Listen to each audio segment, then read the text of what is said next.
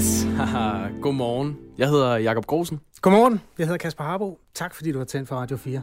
Det her det er den første meget sjældne øh, første udgave af Radio 4 Morgen. Vi er den helt nye taleradio, der er flyttet ind her på, øh, på FM-båndet, og de næste otte år, der skal vi sende taleradio her, hvor øh, Radio 24 plejer at holde til.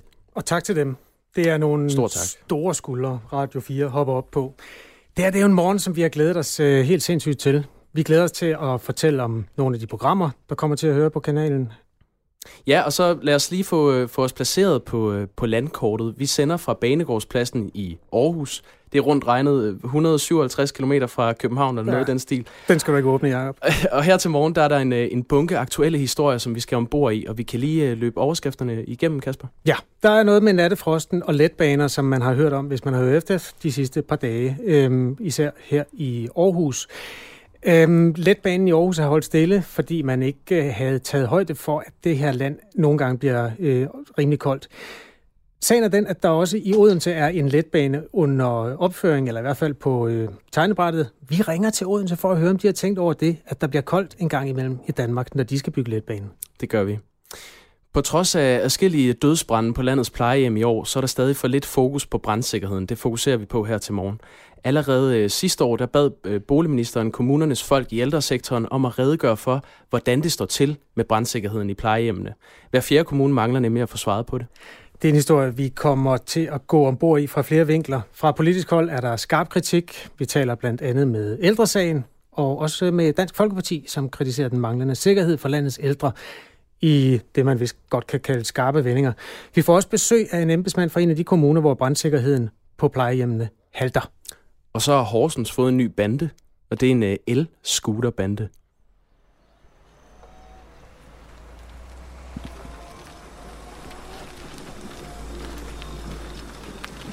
Hvor hurtigt kører den nu?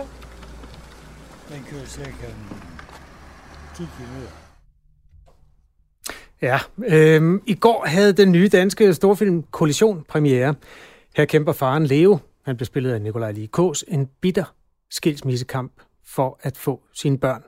Det er ikke nogen hyggefilm. Det er også en film, der maler et billede af noget med en masse politik i, og det er ikke alle, der er enige i det billede. Berlingskes filmanmelder har været inde og se den og skriver om filmen. Tillykke til foreningen Far. De kunne ikke have fået en flottere propagandafilm. Ja, vi har sendt en uh, familieretsadvokat i biffen, og ham ringer vi til kl. 6.50. Nå, vi skal også kigge ud af, Jacob. Øh, verdens mægtigste land er i øjeblikket også verdens mest splittede land. Det handler om politik og noget, som måske er en forbrydelse. Og det betyder, at folk i USA, måske ligesom resten af verden, er delt mellem dem, der elsker Donald Trump, og så dem, der hader ham. On this vote, the yeas are 232, the nays are 196. The resolution is adopted without objection. The motion to reconsider is laid upon the table. Ja, øh, det centrale var sådan set hammeren, der gik ned i et bord, som står i repræsentanternes hus i Washington. Damen, der slog med den, hun hedder Nancy Pelosi, og hun slår med den, fordi demokraterne nu har stemt ja til at skyde en rigsretsundersøgelse af præsident Trump i gang. Pelosi og demokraterne siger, at en rigsretssag den er nødvendig for at, og nu kommer den ene side af den der Trump-lejers udlægning af det, at beskytte selve det amerikanske demokrati mod Trumps magtmisbrug. Den anden side af sagen, den kan du måske hjælpe os med at beskrive. Sten Morup Olsen øh, er med os fra Atlanta og er en af dem, der har stemt på Trump. Godmorgen, hedder det herovre. Jeg ved ikke, hvad klokken er hos dig. Det er en fremragende start. Godmorgen, Sten Morup Olsen. Ja, Sten er ude lige nu. øh, velkommen til et kig ind i maskinrummet på øh, Danmarks nye taleradio. Ved siden af mig står min gode kollega. Kan I høre mig der nu? Ja, der var du, min Der var gode mand. igennem. Godmorgen, eller god aften. Øh, hvad er klokken hos dig, Sten? Ja. Yeah. Enten er der 8 års forsinkelse, eller også er der simpelthen huller i øh, telefonforbindelsen. Det er sket før, at øh, telefoner ikke virker. Og Sten, han er vist blevet sent op for at tale med os. Ja. Hallo? Hallo, kære ven. Kan du høre os nu? Nej, der er. Nej, Sten han arbejder lidt på at øh, få sin stemme igennem i Dansk Radio. Jeg kigger ud på producer Sara, som i øjeblikket arbejder sammen med, i øvrigt sammen med en mand, der hedder Morten P. Ham kan vi lige så godt introducere, når vi nu er her. Morten Ja, lad os P. gøre det. Vi har simpelthen en mirakelmager af en tekniker, der hedder Morten P. her i, øh, i huset. Han har knoklet døgnet rundt de sidste to måneder for at få det. Det vi kan gøre i stedet for nu, det er at se, om øh, vi har hul igennem til Birgitte Hoven Tolstrup. Kan du høre? Det kan Michael høre mig. Jo, det kan vi da, Birgitte. Hallo? Hej med dig. Hallo? Altså, Birgitte kan jo i og for sig godt sige noget. Vi kan hende, en- skal vi sende hende en sms med vores spørgsmål, og så kan hun forklare. Lav en lille Q&A Ja, på det, skrift. det er den ene mulighed. Den anden mulighed er, at vi øh, simpelthen overlader til de tekniske, kyndige mennesker at få Ja. ja. den her telefonting op at stå. Det tror jeg, vi gør, og så hopper vi lige videre til, øh, til en anden historie. Nej, ved du hvad vi gør, Jacob, som det allerførste? Vi kan lige så godt slå armene ud og sige, at det her det er jo første udgaven. Første udgave, det bliver handlet for mange penge. Øhm, Fuld transparens. nogle år senere. Det er ikke altid, man kan se, sådan lidt ligesom H.C. Andersen, det er ikke alle, der kan se, hvor genialt det er i lige det sekund, hvor det foregår.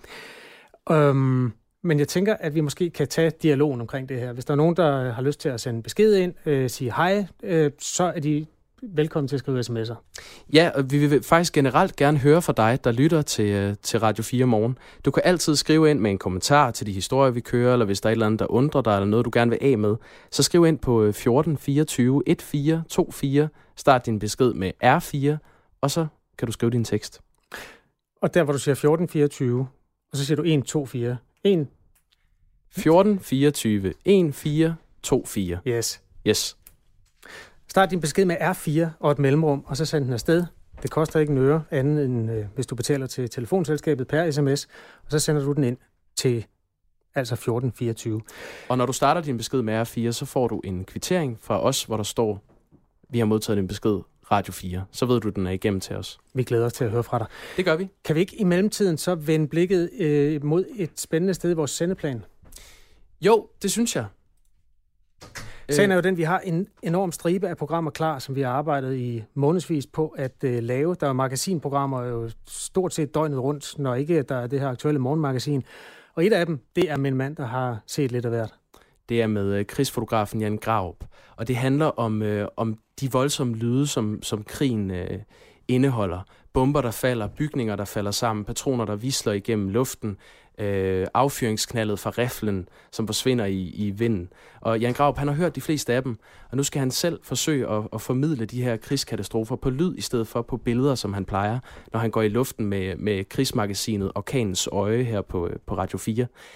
Men hvad er egentlig den værste lyd, den prisvindende fotograf selv ved?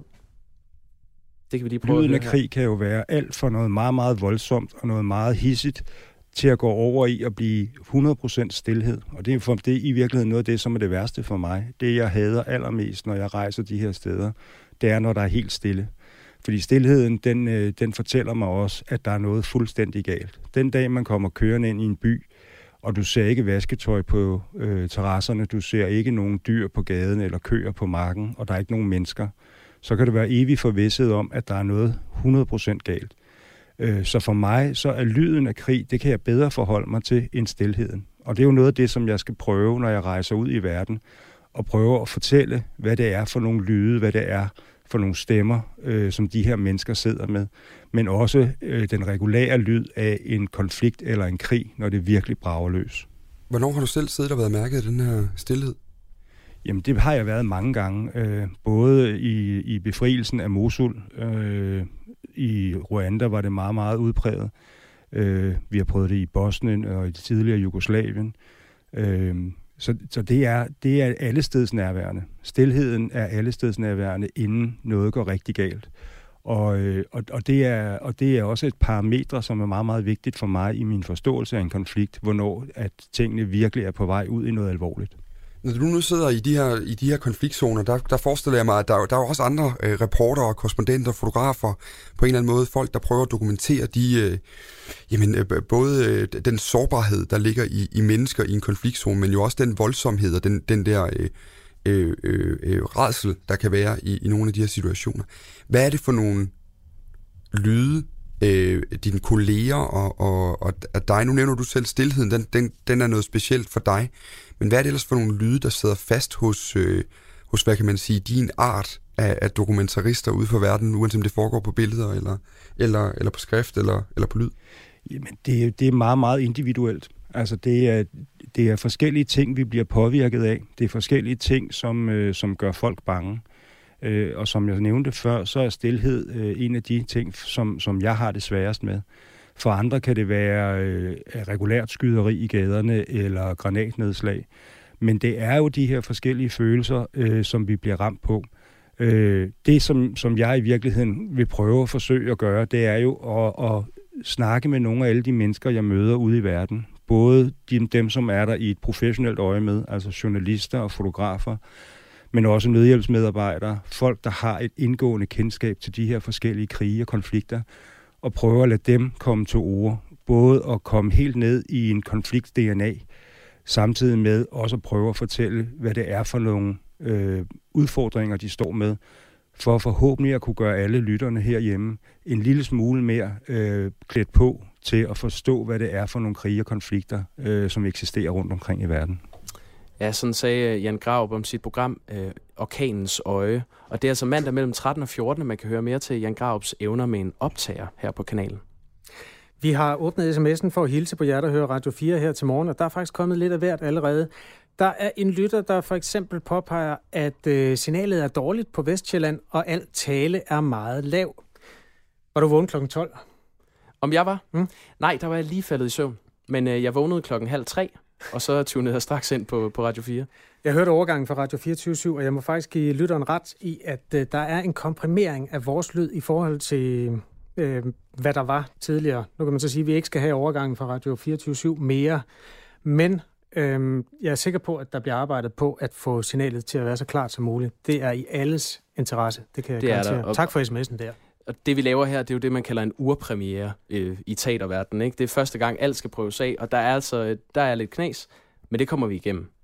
Øh, der er også en, der skriver her, velkommen til Aarhus, lyttede intens til 24-7, men når de nu ikke kunne bestå, så glæder jeg mig meget til at lære jer at kende. Hilsen Hans Knudsen fra Rigskov. Tak for det. Tak for det, Hans. R4 har han startet sin besked med, og så har han skrevet et mellemrum, og så har han sendt den til 1424. Altså Nemlig. 1424. Kasper Harbo øh, Horsens har fået en ny bande. Yes. Det er en uh, elskuterbande.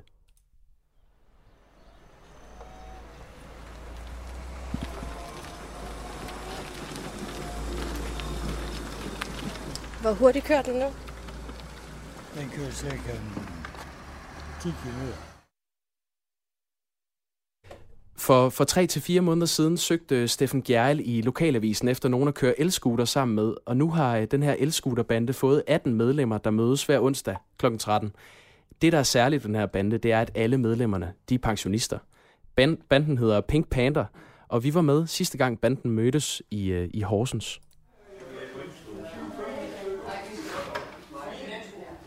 Hej. Tak. Nej, jeg kører aldrig med lys.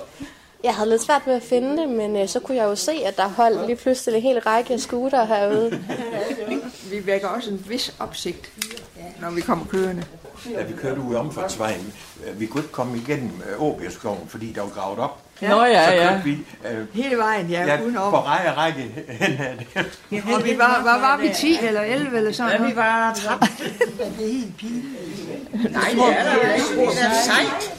Ja. I, øh, I har noget kaffe med? Det har vi, ja. Ja, det er. Vil du have en kop, jeg har? Ja, jeg har en lille kop. Jeg har taget en lille kranse og rumkære med. Det er hyggeligt med en kop kaffe, især når vi har været ude at køre. Og hvordan det er, øh, det er dig, Steffen, det er dig, der har startet klubben? Ja, fordi det sociale fællesskab, det er alfa og omega. Nu for eksempel kan jeg ikke gå. Så falder venner væk, og man bliver meget ensom. Og ens bedste ven bliver ens fjernsyn. Og det er virkelig træls. Og man kan ikke møde andre mennesker og snakke med. Det her venner på Facebook, nej, det er bekendte. Det bliver aldrig venner. Hvis det er sådan, at du mangler et eller andet, eller skal have nogle piller, du ikke kan hente på apoteket, det kommer de sgu ikke at hente fra dig. Det har ikke en pind med venner at gøre. Det er et forkert navn. Her, der er det meningen, at vi skal blive venner. Der er nogen, der vil svinge bedre end andre.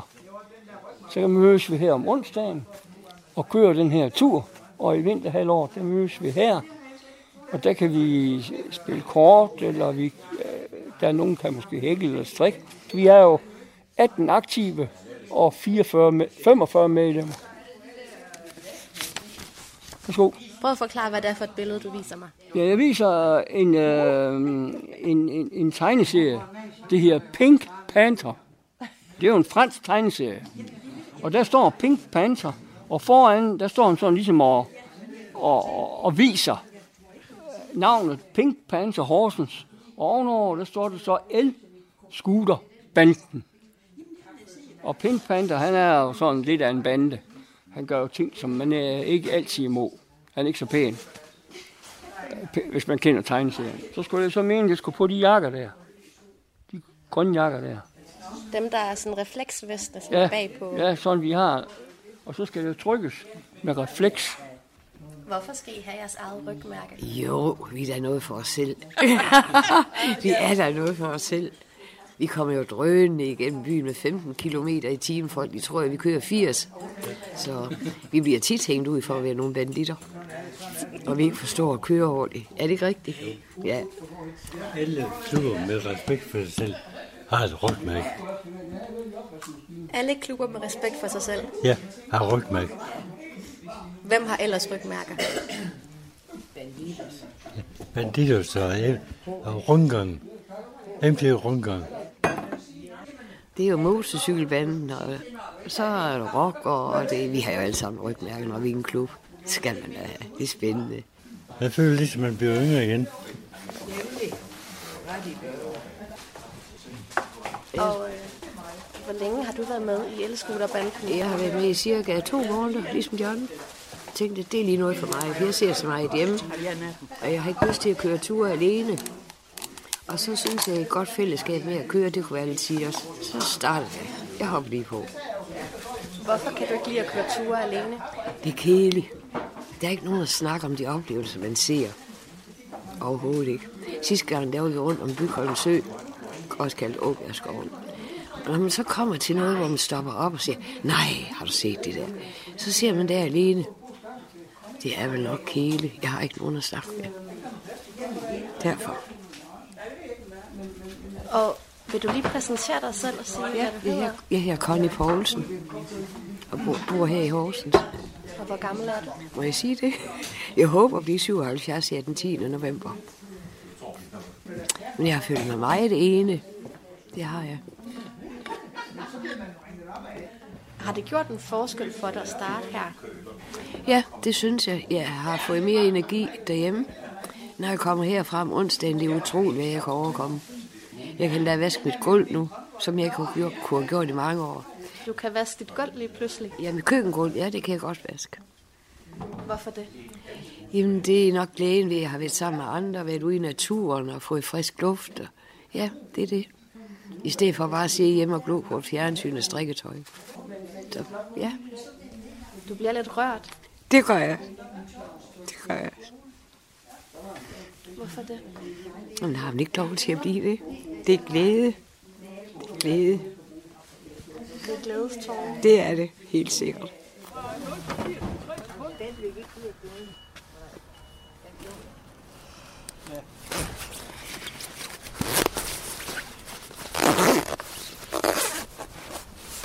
Så.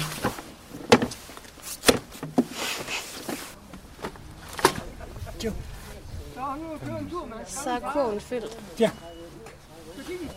Og er det sådan et lille tæppe, du sidder på? Ja. Det er så det egentlig lidt i år. Ja. Det er lidt på.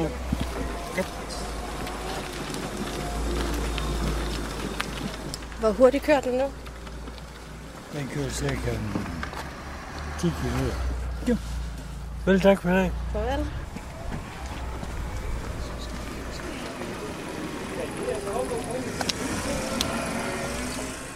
Så er vi i gang så kørte de afsted. Vi hørte her fra en kvinde, der faktisk er blevet mere frisk af at være med i en bande. Det, det er ikke så tit, man hører det. Det var vores øh, kollega Annette Solgaard, der havde været på Elskuterbanden, øh, med Elskuterbanden på tur. Og på næste onsdag skal Elskuterbanden Pink Panther i Horsens stemme om, hvilket billede af en lyserød panter, der skal indgå i deres nye logo og trykkes på deres øh, veste. Velkommen til Radio 4. Tak fordi du har tændt for os. Hvis der er nogle steder, hvor det ikke fungerer 100%, så er det ikke med vores gode vilje, fordi vi ved godt, at der følger nogle forpligtelser med, når man er finansieret af offentlige midler. Men der er bare en lille smule børnesygdomme. Det ved alle, der har sendt uh, små poder en tur i børnehave og sådan noget. Det, de skrænter skulle lidt i starten. Vi får det her op at stå, og det bliver et stærkt og levedygtigt barn. Vi kan jo øh, i virkeligheden prøve at samle den her USA-historie op, som lykkedes øh, mindre godt for lidt siden, sammen med vores kollega Stine Krohmann Dragsted. Godmorgen. Godmorgen. Øh, Stine, øh, sig lige noget mere. Godmorgen, godmorgen. Det er en latterlig mikrofon, du har. Det, kan du prøve at hoppe op til toren, så bare lige for at se, om den virker bedre? Jeg tager lige en sms øh, Ja, gør det. imens, Kasper, og det er, det er ikke, fordi jeg kun udvælger de gode, men der er lige kommet en ind her. Jubi, bedste måde at vågne på sin fødselsdag, har virkelig set frem til dagen i dag. Er spændt på at lære Radio 4 at kende, men med det morgenhold, så starter det jo fuldstændig fantastisk. Held og lykke til, at alle er sikre på, at I bliver min nye favorit. De bedste hilsner fra Niklas Nyman Andersson fra Stævns. Ej, jeg ved ikke, hvad vi har gjort Tillykke, rigtigt. Niklas. Ja, tillykke først og fremmest. Ja. Stine, er den bedre, den der? Sig noget. Det håber jeg. Godmorgen. Kan I høre mig? Ej, hvor er det åndssvagt. Er du ikke sød at komme over til min mikrofon? Vi er alligevel blevet tætte kolleger. Vi kan lige så godt dele mikrofon også. Så retter jeg lige min ud, så vi kan stå her begge to. Har I begge to børstet tænder her til morgen? Jeg har. Det er godt. Øhm, sagen er den, at vi i øhm, ja, for et kvarter siden prøvede at samle op på det, der har udspillet sig i USA. Og øhm, vi prøvede at ringe til en Trump-tilhænger og en Trump-modstander, øh, som øh, hver især skulle forholde sig til det faktum, at der nu bliver en rigsretsundersøgelse af præsidentens forhold til Ukraine, og en meget berømt telefonsamtale. Og Stine, du har jo boet i USA i, hvad er det, 13 år? Ja, så noget. Og kan måske hjælpe os med at forstå, hvor alvorligt det her er. Det er også nogle af dine kilder, du havde legnet op. Det er lidt en skam, vi ikke kunne få dem igennem, fordi det var virkelig en elsker og en hader, ikke sandt? Åh, oh, men ved du hvad, du skal ikke ærge dig, fordi denne her saga, den fortsætter, den er kun lige startet. Vi skal nok have dem igennem igen. Husker du Brexit? Her er det nye Brexit. Øhm, forklar lige, hvor alvorligt det er, fordi ligesom Brexit har der været mange mellemregninger på Trumps øh, ballade i forhold til Ukraine. Ja, så der var den her afstemning i går. Vi hørte Pelosi slå med hammeren ned i bordet. Og den afstemning, den sætter simpelthen gang i en rigsretsundersøgelse. Det er sådan, at demokraterne nu har besluttet sig, og de har jo flertal her i repræsentanternes hus, de har nu besluttet rammerne for, hvordan den her undersøgelse skal foregå. Nu kommer hammeren. Er du klar? is laid upon the table. Sådan der. Der var den. Hun står simpelthen i sin røde jakke, som Pelosi godt kan lide at stå i, når der er vigtige sager, der foregår. Hun står i sin røde jakke med øh, det amerikanske flag bag ved sig, slår med hammeren. Og det, hun slår med hammeren om, det er simpelthen, at nu kommer vi til at se den her rigsretssag oprulle sig fra rullende kameraer. Nu skal hele USA følge med. Nu skal de tale med vidner, fordi et flertal af demokraterne mener nu, at de har beviser på, at Trump han har begået magtmisbrug. Og det er derfor, at den her afstemning var så vigtig, fordi nu synes de simpelthen, nu har de nok beviser, og nu vil de gerne vise den amerikanske befolkning på at overbevise dem om, at Trump han skal afsættes. Det, der gør det her lidt underligt og svært at forstå for en dansker, det er, ordet retssag, det plejer at indebære, at så kommer der en neutral dommer og fortæller, jamen du skal betale 400 kroner, eller du skal ud og samle skrald i 14 dage, eller sådan noget. Det her, øh, altså afgørelsen, den er også politisk. Forklar det lige, så alle kan forstå det. Ja, i sidste ende er afgørelsen politisk. Altså lige nu, der er vi nået til den del af sagen, der foregår i repræsentanternes hus. Det er der, demokraterne har flertal, og det er dem, der nu har stemt for, at nu ruller den her sag. Hvis de synes, de har samlet nok beviser, og det ved vi, de synes, de har, ellers vil de slet ikke have stemt nu. Så det er ligesom det, de har afsløret nu. De mener, at de har samlet nok beviser på, at Trump han har misbrugt sin magt øh, til egen politisk vindings skyld. Så stemmer de på et tidspunkt om, at den her sag, den skal videre op til senatet. De behøver kun et simpelt flertal, og det har de. Når den så går op til senatet, ind og sidde i senatet, og så kører man simpelthen en anklager imod Trump, og Trump kan så få lov til at, at forsvare sig, men så skal man have det, der hedder et stort flertal, et øh, to tredjedels flertal i senatet, til at stemme for at fjerne Trump. Og lige nu, der er det altså republikanerne, der har et flertal i senatet. Mm. Så hvis demokraterne ikke får overbevist en hulens masse republikanere, så kan de ikke fjerne Trump gennem den her rigsretssag. De to mennesker, vi skulle have talt med, det var en elsker og en hader. Kan du opsummere på 30 sekunder, hvad det var, de ville have sagt? Ja, altså, vi, jeg håber, vi får lov til at give dem ordet selv, men altså, dem, der hader øh, Trump i øjeblikket, de er, har hænderne over hovedet over, at den her rigsretssag egentlig går i gang. De mener, at han er ved at rive det amerikanske demokrati i man, man øh, holder ham til ansvar på. Øhm, og hvis man ikke gør det, jamen, så kan man slet ikke stille fremtidige præsidenter til ansvar. Dem, der elsker Trump, og dem er der rigtig mange af stadigvæk, de republikanske vælgere bakker stadigvæk op om ham, de siger, det her det handler simpelthen om, at demokraterne aldrig har ville acceptere en øh, legitim valg, demokratisk valgt præsident, og at de prøver bare at fjerne ham. Først havde vi Ruslands undersøgelse, nu får vi Ukraine-undersøgelsen, nu får vi en rigsretssag. Hvorfor ikke bare vente, der er præsidentvalg om et år, 2020? Hvorfor ikke vælte ham og lade folket bestemme? Det er dejligt, at du har sådan en pæn stemme, Stine, og det er også meget praktisk, fordi du skal være morgenvært på Radio 4. Vi har lavet sådan en turnusordning. Du kommer til at optræde sammen med Dan øh, Grønbæk, som de morgenfriske, eller hvad man nu kalder dem. Natteravnene. Natteravnene, de hørte i nat. Øhm, og det er jo sådan en meget praktisk introduktion til dig også. Er du, hvordan, er du lige landet, stort set, ikke? Jeg er sådan set lige landet øh, fra USA, øh, og jeg glæder mig rigtig meget til at nu skulle starte med at komme ud i æderen her om morgenen, men også forhåbentlig at komme ind en gang imellem og fortælle om amerikansk politik, som jeg jo brænder for. Det fede er, at når du bliver morgenvært, så får du lov at have den her mikrofon helt for dig selv. Så skal du ikke stå over ved tre andre, ikke virker. Stine, tak fordi du kunne hjælpe os med at humpe igennem det her. Selv tak. Er der flere sms'er fra folket? Der er en til dig, Kasper. Hej Radio 4. Dejligt at genhøre Kasper Harbos stemme, og I ønskes naturligvis held og lykke med den nye radio. Venlig hilsen, Bo. Høj, tak, Bo. Jeg har en fortid på en radiokanal, der hedder P4, og det kommer jeg garanteret også til at kalde den her på et tidspunkt, for jeg har siddet der en hel del år. Det er næsten uundgåeligt. Ja, øhm, og hvis vi skal bukke og sige goddag sådan for alvor, du har været på P1. Jeg har været på P1 de sidste seks år, ja. Det har jeg hvor jeg har primært arbejdet med kulturjournalistik og forskellige øh, formater. Og nu kan jeg se, at vi er ved at være klar til en nyhedsudsendelse her. Klokken den er blevet 6.31.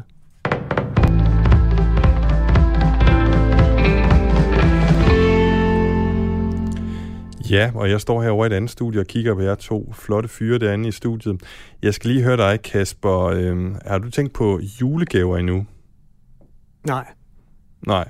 Det, det er jeg heller ikke. Men nu er vi jo begyndt at arbejde et nyt sted. Tror, tror du, man kunne forestille sig, at vi får en julegave her fra vores nye arbejdsplads? Ja, det vil være en rigtig god start for en ny øh, radiostation at offentliggøre, at vi får øh, 14 dage på Mallorca eller sådan noget. Ren Brikstofte om igen. Ja. Nå, men øh, grunden til at spørge om det, det er simpelthen for, øh, fordi, at i Københavns Kommune, der er der et sted, der helt sikkert ikke kommer til at få en julegave. Det er nemlig de ansatte, og dem er der 18.000 af i børne- og ungdomsforvaltningen. Det skriver A4 nu. Kommunen forsikrer, at det intet har at gøre med en spareøvelse, men hos Landsforeningen af Socialpædagoger, hvor mange af de ansatte er organiseret, undrer man sig. Jeg har selv været pædagogisk leder i min klynge, var der otte institutioner, besluttede vi os for at give en fagbog, og så skrev jeg en lille julehilsen til hver enkelt medarbejder. Det er min vurdering, at det betød meget for den enkelte medarbejder at få den anerkendelse, fortæller Kirsten Gunvor Lødt, der er formand for Almenrådet i LFS. Landsforeningen for Socialpædagoger har i første omgang bedt Københavns Kommune om en forklaring på beslutningen om at fjerne julegaverne. Voldssager voldsager bør gerningsmanden ikke kunne straffes med samfundstjeneste. Straffen skal som udgangspunkt være ubetinget fængsel. Sådan lyder et forslag fra regeringen, som første behandles i Folketinget i dag. Det skal, det skal gælde i sager om simpel og grov vold, hvor gerningsmanden er tidligere voldsdømt, hvor offeret har været særlig værveløst eller hvor skaderne har været betydelige. Men forslaget møder kritik hos støttepartierne, der synes, regeringen bør trække forslaget tilbage. Radikale kalder det stærkt uheldigt, blandt andet med argumentet om, at det vil begrænse dommerens valg af straf.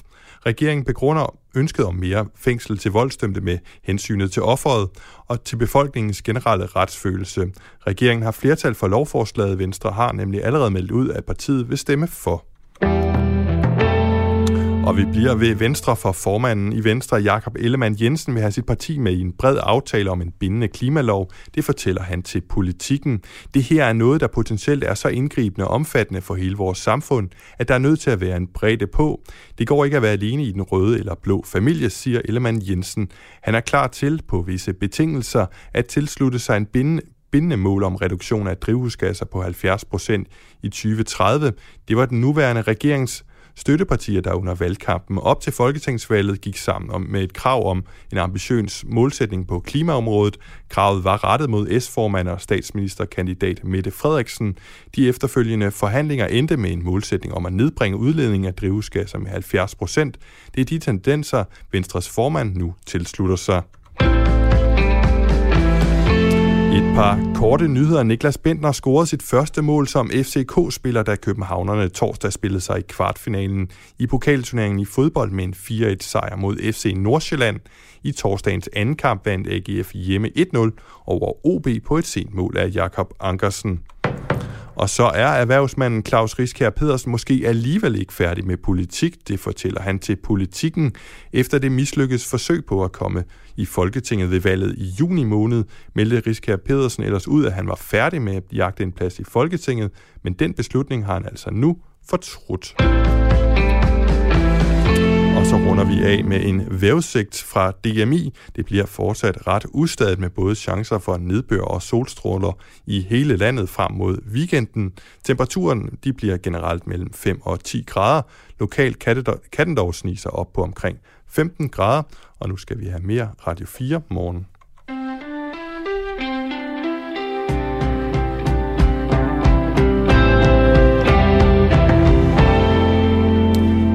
Trods af adskillige dødsbrænde på landets plejehjem i år, har 23 kommuner stadig ikke gjort noget ved brandsikkerheden. Og det er selvom den tidligere boligminister allerede sidste år bad kommunerne om at redegøre for deres brandsikkerhed for landets ældre. Den historie har vi meget mere om her i, i Radio 4 morgen, her til morgen. Vi taler blandt andet med øh, ældresagen og DF, der kritiserer den manglende sikkerhed for landets ældre i det, man kan kalde skarpe vendinger. Og så har vi øh, en af de kommuner med, hvor brandsikkerheden på plejehjemmene halter. Vi har også ringet til en familieretsadvokat og sendt ham en tur i biffen. De kommer så lidt ud, de mennesker. Ham skal vi ringe til kl. 6.50 og tale om en ny film med Nikolaj Likås i hovedrollen. Den handler om en far, der kæmper for retten til sine børn, og den er en lille smule ensidig, hvis man spørger blandt andet Berlingskes anmelder, der synes, det ligner en propagandafilm fra foreningen Far. Det er noget af det, vi glæder os til at høre inden så længe her i Radio 4 morgen, hvor vi jo altså har bokset lidt med nogle tekniske ting. Det er ikke slut endnu. Det bliver underholdende. Bliver bare hængende. og tak i øvrigt, fordi du har tunet ind. Det er vores første dag. Vi er meget glade for, at der er nogen, der lytter med. Vi er kun store smil. Du kan kontakte os, hvis du får lyst, ved at skrive en sms, der starter med R4 og et mellemrum. Og så skriv den besked, som du nu har lyst til, og så sender du den til 1424 14 24. Nu skal vi til letbanen. Jeg havde faktisk en idé om, at jeg kunne afvikle sådan en lyd, der sagde... Jeg kan godt se, at du står og taster helt vildt på et uh, tastatur derovre. Ved du hvad, jeg springer bare til historien, Kasper. Det skal du ikke uh, tænke på. Nattefrost, det er en helt almindelig del af den danske vinter. Det kunne vi også mærke, da vi uh, cyklede på arbejde her til morgen. Det betyder, at man står lidt tidligere op og uh, kører lidt forsigtigt på cyklen, hvis man er på sådan en, eller skraber is af bilruden. Det overrasker ikke rigtig nogen. Men nattefrosten kom alligevel bag på letbanen i Aarhus, der i den her uge aflyste flere afgange, fordi køreledningerne blev kølet ned af frost. Michael Borge, øh, som er direktør for Letbanen i Aarhus, han sagde i den forbindelse til Lokalavisen Aarhus, at man ikke har tænkt over vinteren, da man lavede Aarhus Letbane.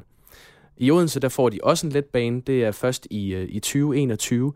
Men nu har jeg lyst til at spørge dig, Mogens Halskær, administrerende direktør hos Odense Letbane. Godmorgen. Ja, man aner et mønster. Enten gider folk ikke snakke med os, eller også er telefonerne ikke, hvad de har været. Jeg kigger ud på Sara, som er et, smukt og rart menneske. Der er ringet op til... Ja, ja, ja.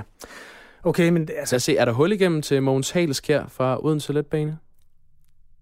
Ikke hul som sådan. Det Nej. kan være, at vi kan fange ham på en af de andre platforme.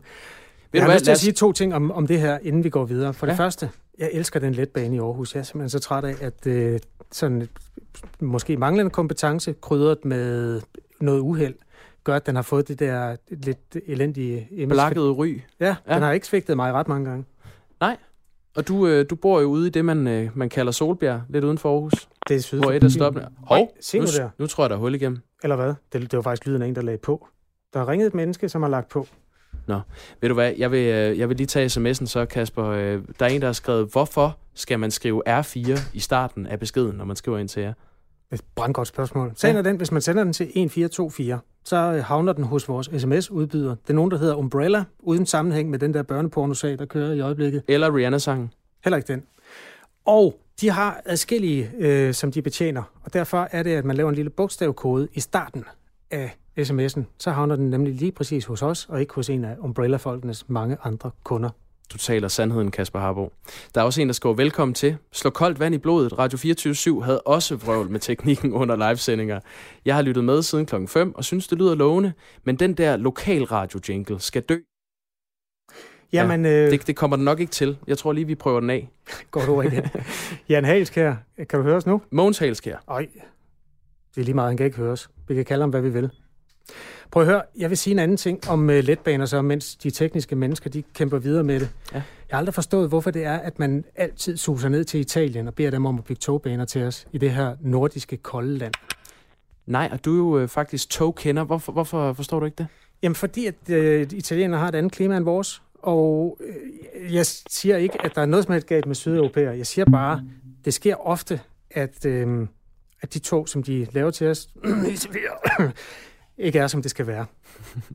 Ved du hvad, Kasper, mens du øh, fortalte om det, så, så blev der lagt på i, i baggrunden igen. Så lad mig sige noget mere om det. Ja. Øhm, altså, de tog, der kører med gods i Danmark, ja. MZ'erne, store... Øh, gamle, gamle tog, ikke? Ja, diesellokomotiver, de, de ja. sviner helvede til, men de er jo altså driftsikre ud over alle grænser. Og det var en hyldevare, man købte. Altså man tog over til en amerikansk fabrik og sagde, hvad er I i stand til at, at lave af gode tog?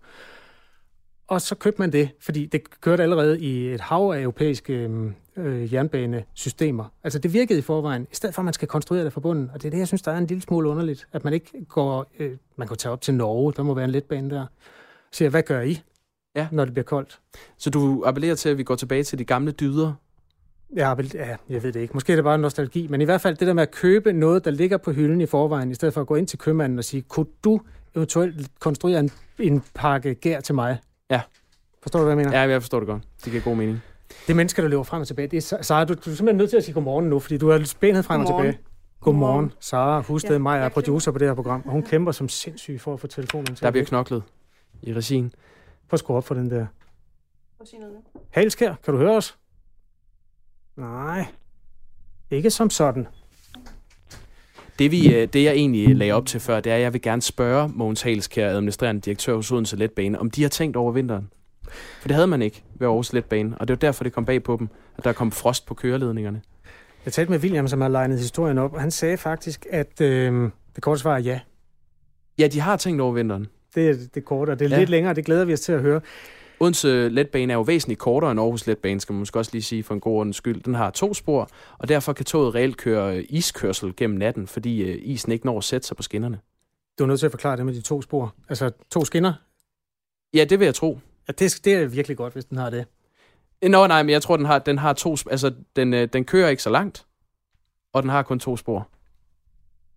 Det er det, det, det, jeg får at vide i min øresnegl her. Okay, du skal bare læse det hele op. Øh, Odense Letbane er 14,5 km, Aarhus Letbane er 110 km. Godt så. Så derfor øhm, når isen ikke at sætte sig. Det er det, der er pointen. Godt så.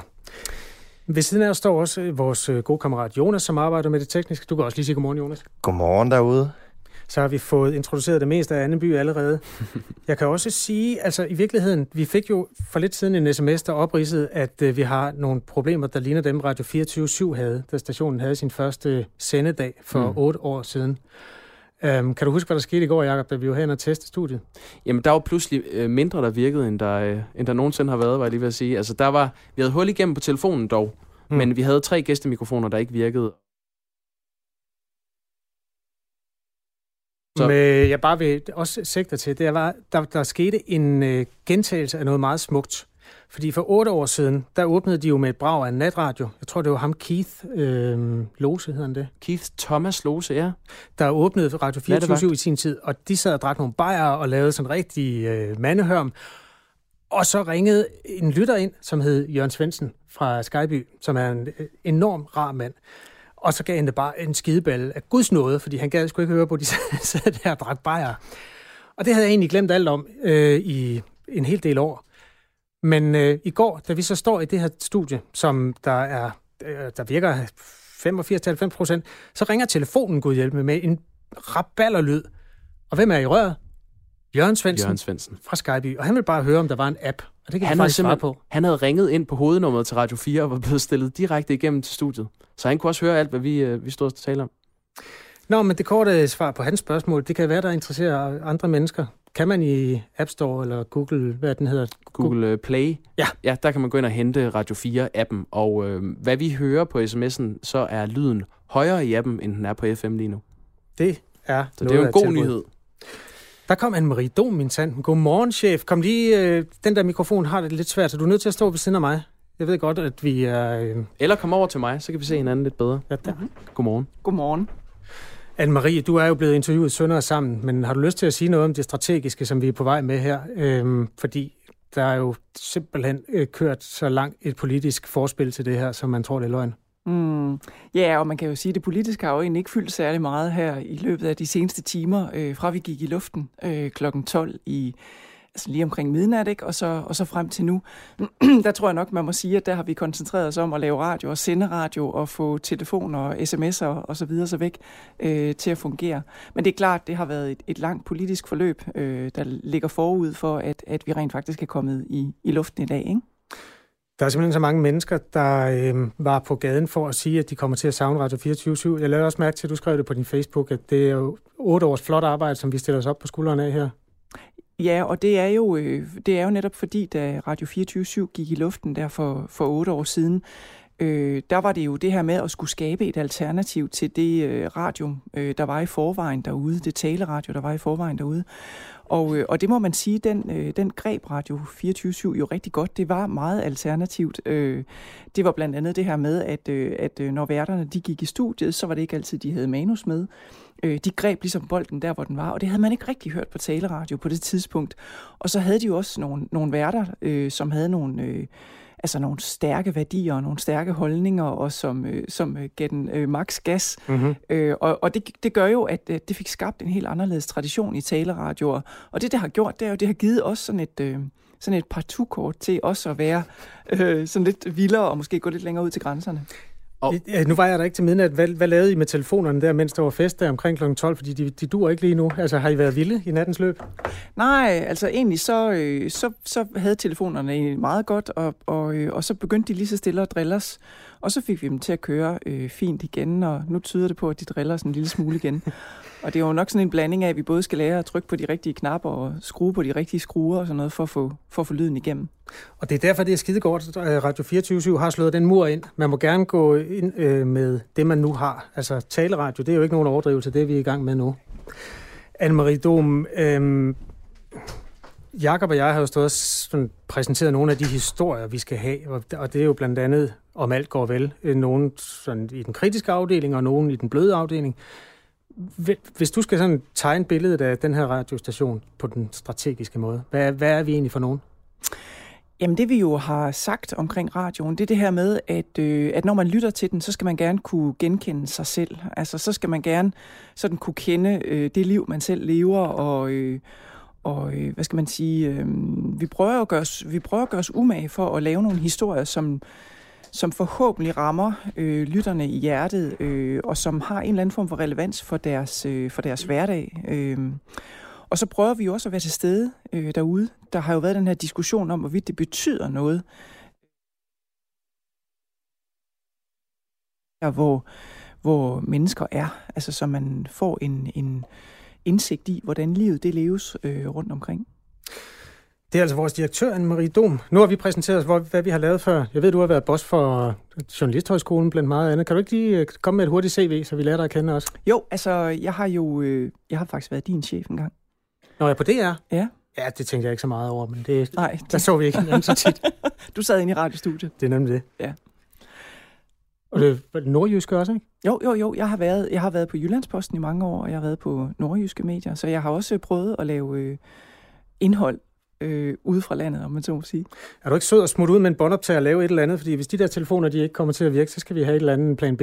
Jeg pisker også det. det er godt. Anne-Marie Dom er direktør for Radio 4. Kasper, øh, politikken skriver her til morgen, at Claus Rieskær, han vil genopstille til Folketinget.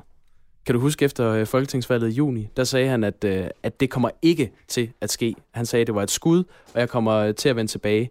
Jeg, jeg kommer ikke til at vende tilbage i en, øh, i en genopstilling. Men det, det har han altså meldt ud nu, at det gør han. Han øh, nedlagde ikke bare partiet, han lignede simpelthen en mand, der var i gang med at nedlægge sig selv på den der valgaften. Han så simpelthen så afsendt i træt ud. Han var ved at være smadret, ja.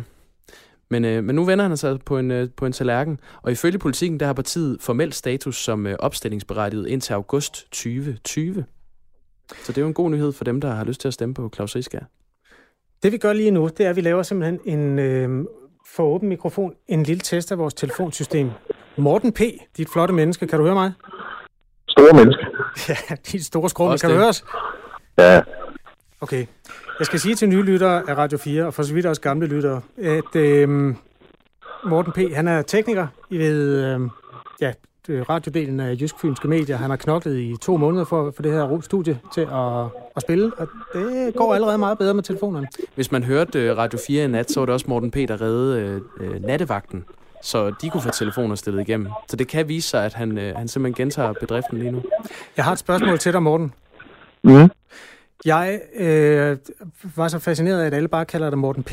Så jeg gik ind, fordi jeg ville tænke, hvad står det for Poulsen, Petersen, Pallesen eller Pil? Og så gik jeg ind i vores mailsystem, fordi så tænkte jeg, hvis jeg nu skriver Morten P, og så kommer så autofuldfører den ligesom, så kunne man se, hvad du hedder til efternavn.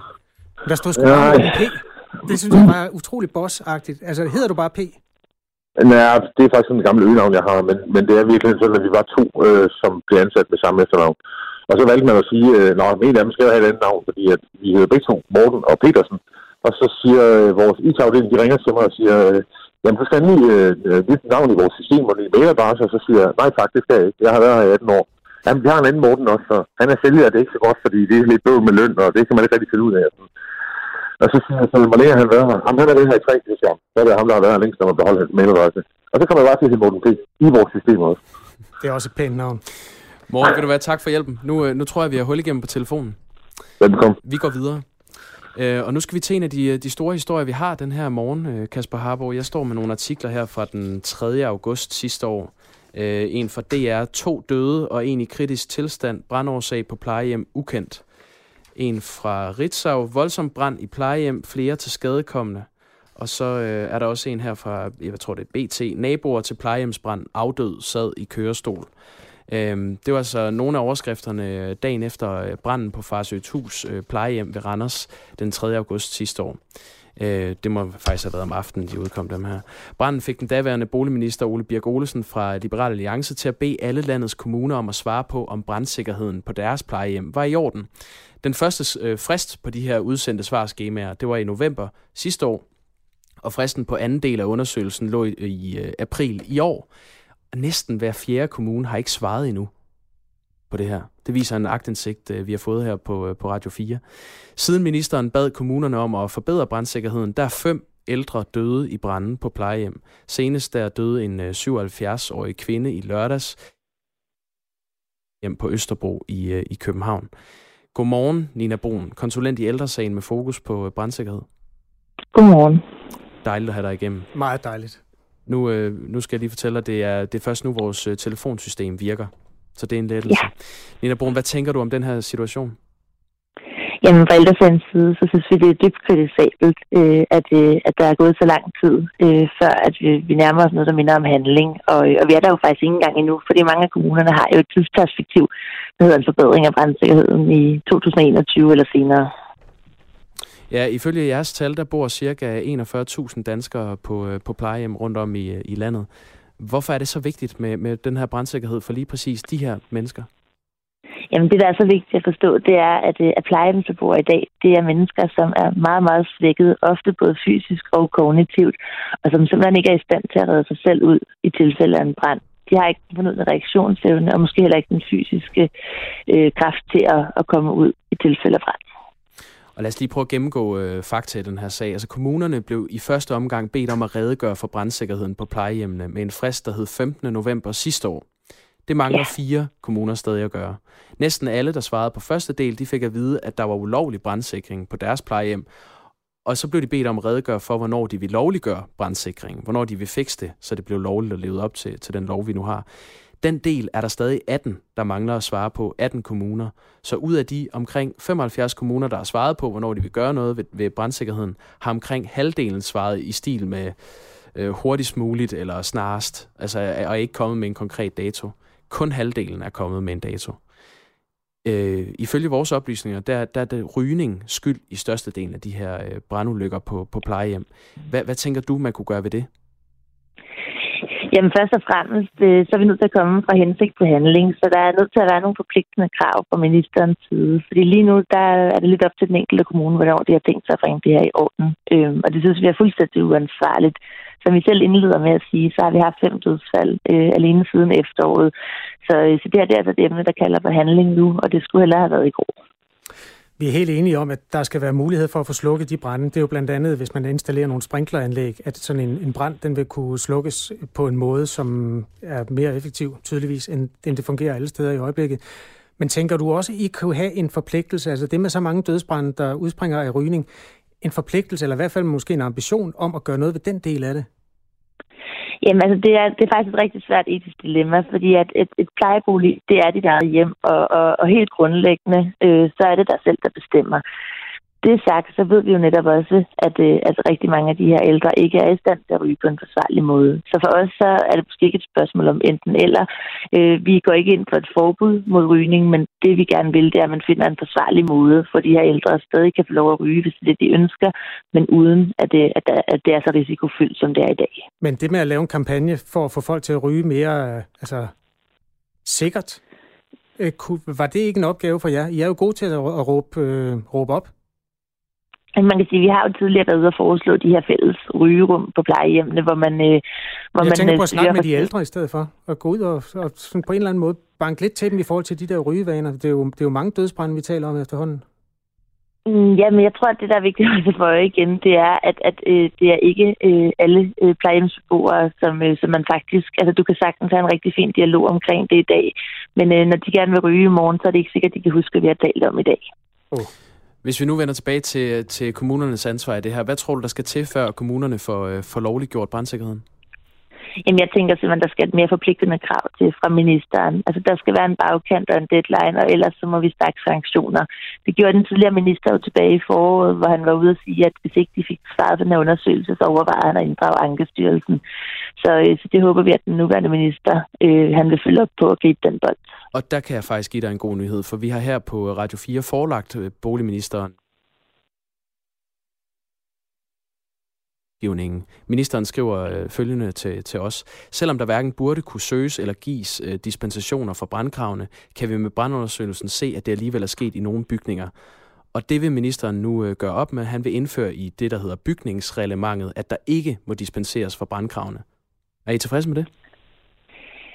Øhm, ja, både og vil jeg sige. Altså det, for, for mig er det helt elementært, at, at selvfølgelig skulle der ikke må dispenseres for dette, øhm, men, men der er mange udfordringer i det her. Så, øh, så en ting er, øh, hvad hedder det, det gældende bygningsreglement. Problemet er, at, at det er byggeåret, der er definerende for brandsikkerheden. Og vi ønsker jo også, at man fra ministeriets side også får kigget på, hvad gør vi med de gamle plejehjem. For mange af de her brænde, de opstår jo netop ude på, på de gamle plejehjem, hvor kravene ikke er de samme som i nybyggeri. Ja, som jeg forstår det her, så, øh, så vil, øh, vil reglerne også kun gælde for, øh, for de plejehjem, der, skal, der står over for en renovering, eller skal ombygges, eller for nybygget plejehjem. Så hvad tænker du, der skal gøres for de her gamle plejehjem? Jamen, altså, man skal simpelthen kigge på, på bygningsreglementet, fordi som det er lige nu, så lige, uanset om vi får ny teknik og ny viden og, og nye muligheder, så er man ikke forpligtet til at benytte sig af det. Så du kan faktisk have et plejehjem fra 1977 med med den gamle brandsikring stadigvæk, og så kan det være fuldt lovligt.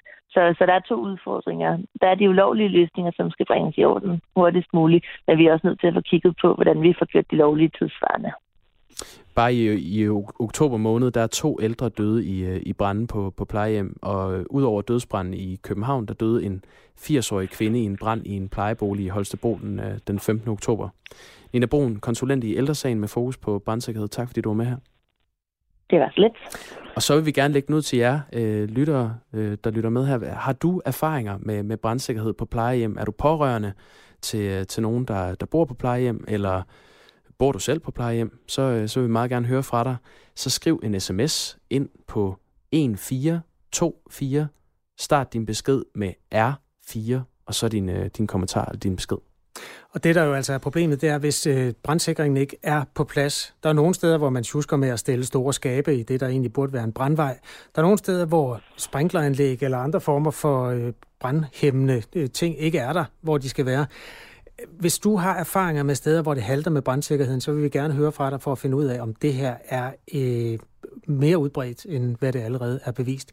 Det er en historie, vi går videre med på den anden side af nyhederne, som er på trapperne nu, hvor vi jo også har en hel del, altså det er jo det gode ved, at telefonerne har svigtet. Vi har jo masser af historier, vi kan samle op. Vi skal også have, have ringet til Odense Letbane og høre, om de har styr på, at der bliver vinter på et tidspunkt i Danmark. Ja, det mangler vi stadig at få svar på.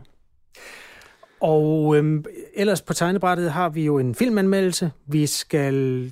Du kan ikke engang huske det, Jacob. Kan du, har du mere, vi kan huske? Grundtvig, for himlens skyld. Ja, vi skal, ja, ja, ja. Vi skal omkring Grundtvig-centret, som øh, risikerer at lukke, fordi de ikke er kommet på finansloven. Og det, med det står der altså 100 millioner skattekroner, som er blevet hældt i forskning, som øh, de kun er halvvejs med.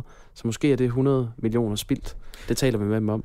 Altså, der er brugt 100 millioner kroner på at udbrede over de sidste 10 år har Grundtvig-centret modtaget 100 millioner kroner øh, skattekroner til deres forskning. Og mm. lige nu er de ved at samle alle Grundtvigs værker, og de er halvvejs, men måske er pengene spildt.